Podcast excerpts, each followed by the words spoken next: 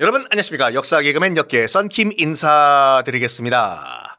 베스파시아누스와 티투스 지난 시간에 두 부자가 콜로세움을 짓기 위해서 돈이 필요하잖아요.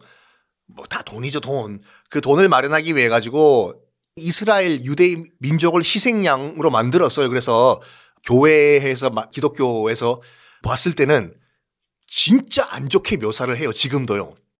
구약 성서 등등등등 여기는 신약으로 넘어가는 과정인데 하여간 이 베스파시누스와 티투스 그럼은 유대 민족을 탄압한 민, 나쁜 삐삐삐이라고 얘기를 합니다.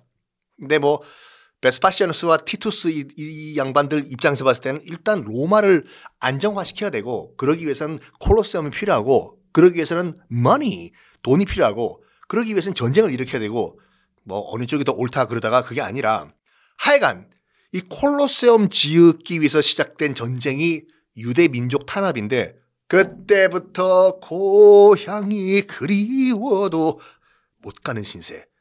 유대인들은 나라를 잃고 2000년 동안 방황을 해요. 티투스, 베스파시아누스 두 부자 때문에.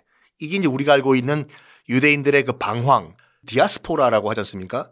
이게 끝난 것이 이제 2차 대전 그 전후에 지금 현재 팔레스타인의 이스라엘이 건국된 요 시점. 그러니까 티투스가 솔로몬 신전 박살 내고 벽 하나만 딱 남겨뒀잖아요. 그 통곡의 벽. 그때부터 시작해서 현재 이스라엘, 현재 이스라엘이 건국된 고 시점까지 2000년 동안 유대 민족들은 나라가 없었다. 이거죠. 어쨌든 간에 이 두 부자가 유대 지역을 박살낸 다음에 이제 전리품을 챙겨오고 또 3만 명의 유대인 포로들을 끌고 와요. 이리 와!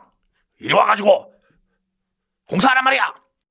그래서 이 유대인 포로들로 지은 것이 콜로세움인데 콜로세움은 그 교회 다니시는 분들도 잘 모르시는 것 같더라고. 가면은 이 콜로세움은 유대 민족의 희생으로 만들었다. 끝이에요. 어쨌든 간에 베스파시아누스는 네로와 달리 정말 훌륭한 황제가 되기 위해서 노력을 했어요. 이 콜로세움 만든 것도 그 이유 때문에 만들었기 때문에. 가장 큰 업적은 뭐냐? 베스파시아 노스가 군대 개혁이었는데 왜냐면 자기도 군인 출신으로 구테타를 일으켰잖아요. 그리고 황제가 됐지 않습니까? 제2의 베스파시아누스가 나오면 안 된다. 하하하. 군대를 개혁하자. 그래서 모든 이 로마의 식민지에 있던 지휘관들을 다 지사람으로 박아버려. 너 해고, 너 해고, 다 해고, 다 해고.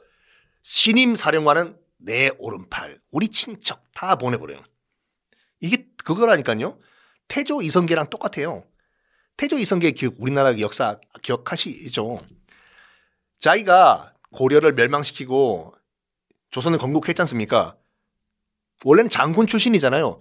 그 위화도 회군할 이후에 아, 그 전에도 장군이었고 명장 명장이죠. 활을 그렇게 잘 쐈다고 하지. 원샷 원킬 빡. 태조 이성계가 이제 고려를 멸망시키고 조선을 건국한 다음에 첫 번째로 한 게 뭐냐면 사병들을 다 없애버려요.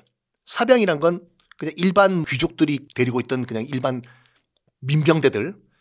왜냐면 이성계가 생각했던 게 이거라니까요. 나같이 운 좋은 군인이 또 나오면 안 된다. 이거였어요.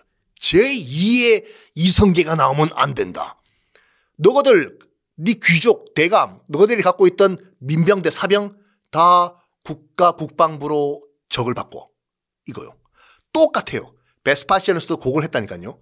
제2의 베스파시아누스 행복한 장군이 나오면 안 된다.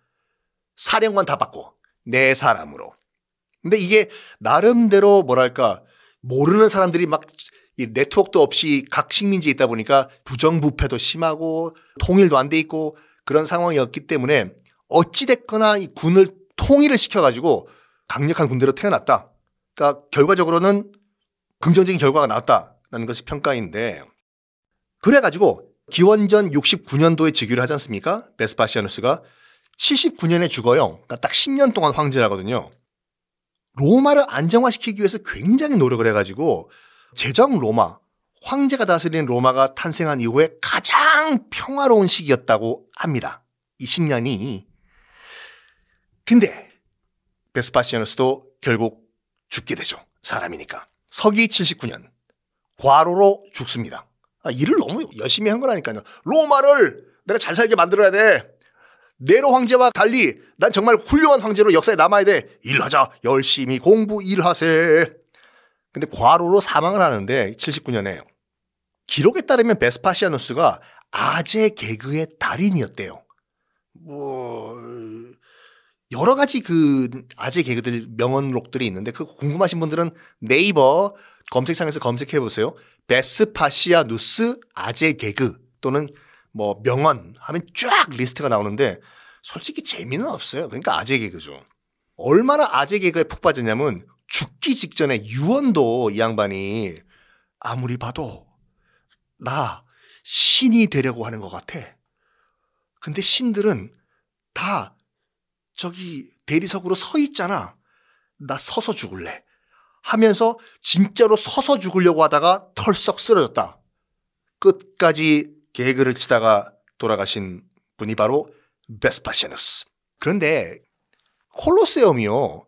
이 양반 살아있을 때 완공을 못 봐요. 계속 짓고 있는 상태였어요. 그래서 콜로세움이 완공되기 1년 전에 죽거든요. 그러면 콜로세움은 누가 완공을 시키냐? 아, 또 이 베스파시아누스의 또 장남, 유대 민족의 적, 유대 민족을 박살낸 장남 티투스가 다음 황제가 되는데 유대인들의 원수죠. 10대 황제가 됩니다. 뭐 다시 한번 강조하지만 유대인들 입장에서 봤을 때는 그러니까 지금 뭐 기독교든지 아니면 뭐 유대교에서는 정말 때려 죽일 삐삐삐이죠. 어느 정도였냐? 그 유대인들을 탄압할 때 항복하는 우리는 로마 대제국의 병사들이다. 거기서 저항하는 유대인들 항복하라. 네, 항복하겠습니다. 항복함은 살려줬는데 끝까지 저항하면은 다 잡아가지고 당시 유행하던 사형 방법이든 십자가에 못 박아서 다 죽여버렸대요. 이 티투스가. 그래서 기록에 따르면 하루에만 유대인들 500명을 십자가에 못 박아서 죽였다고 하는데 이러니까 이제 유대교 입장에서 봤을 때는 진짜 이런 나쁜 삐삐삐 이 티투스가 되겠지요. 그리고 또 유대인들 입장에서 봤을 때 정말 눈에서 피눈물이 나는 게 뭐냐면 자기네 나라를 박살내버리고 솔로몬 신전을 박살내버리고 티투스가 서기 71년에 로마로 개선을 해요. 뻔뻔빠밤뻔빠밤뻔빠밤빠밤 유대 지역을 우리가 다 박살냈다. 뻔뻔뻔뻔뻔뻔 로마로 개선해서 들어오는 티투스를 위해 가지고 문을 만드는데 개선문을 티투스의 개선문이라고 하거든요. 그게 아직도 로마 시내에 남아 있습니다. 궁금하신 분들은 500원이 아니라 검색해 보시면 돼요. 티투스의 개선문. 이것도 아마 그 무슨 땡땡 관광 이런데 로마 패키지로 가시면은 있을 거예요. 그 티투스의 개선문 앞에 사진 찍고 이거요.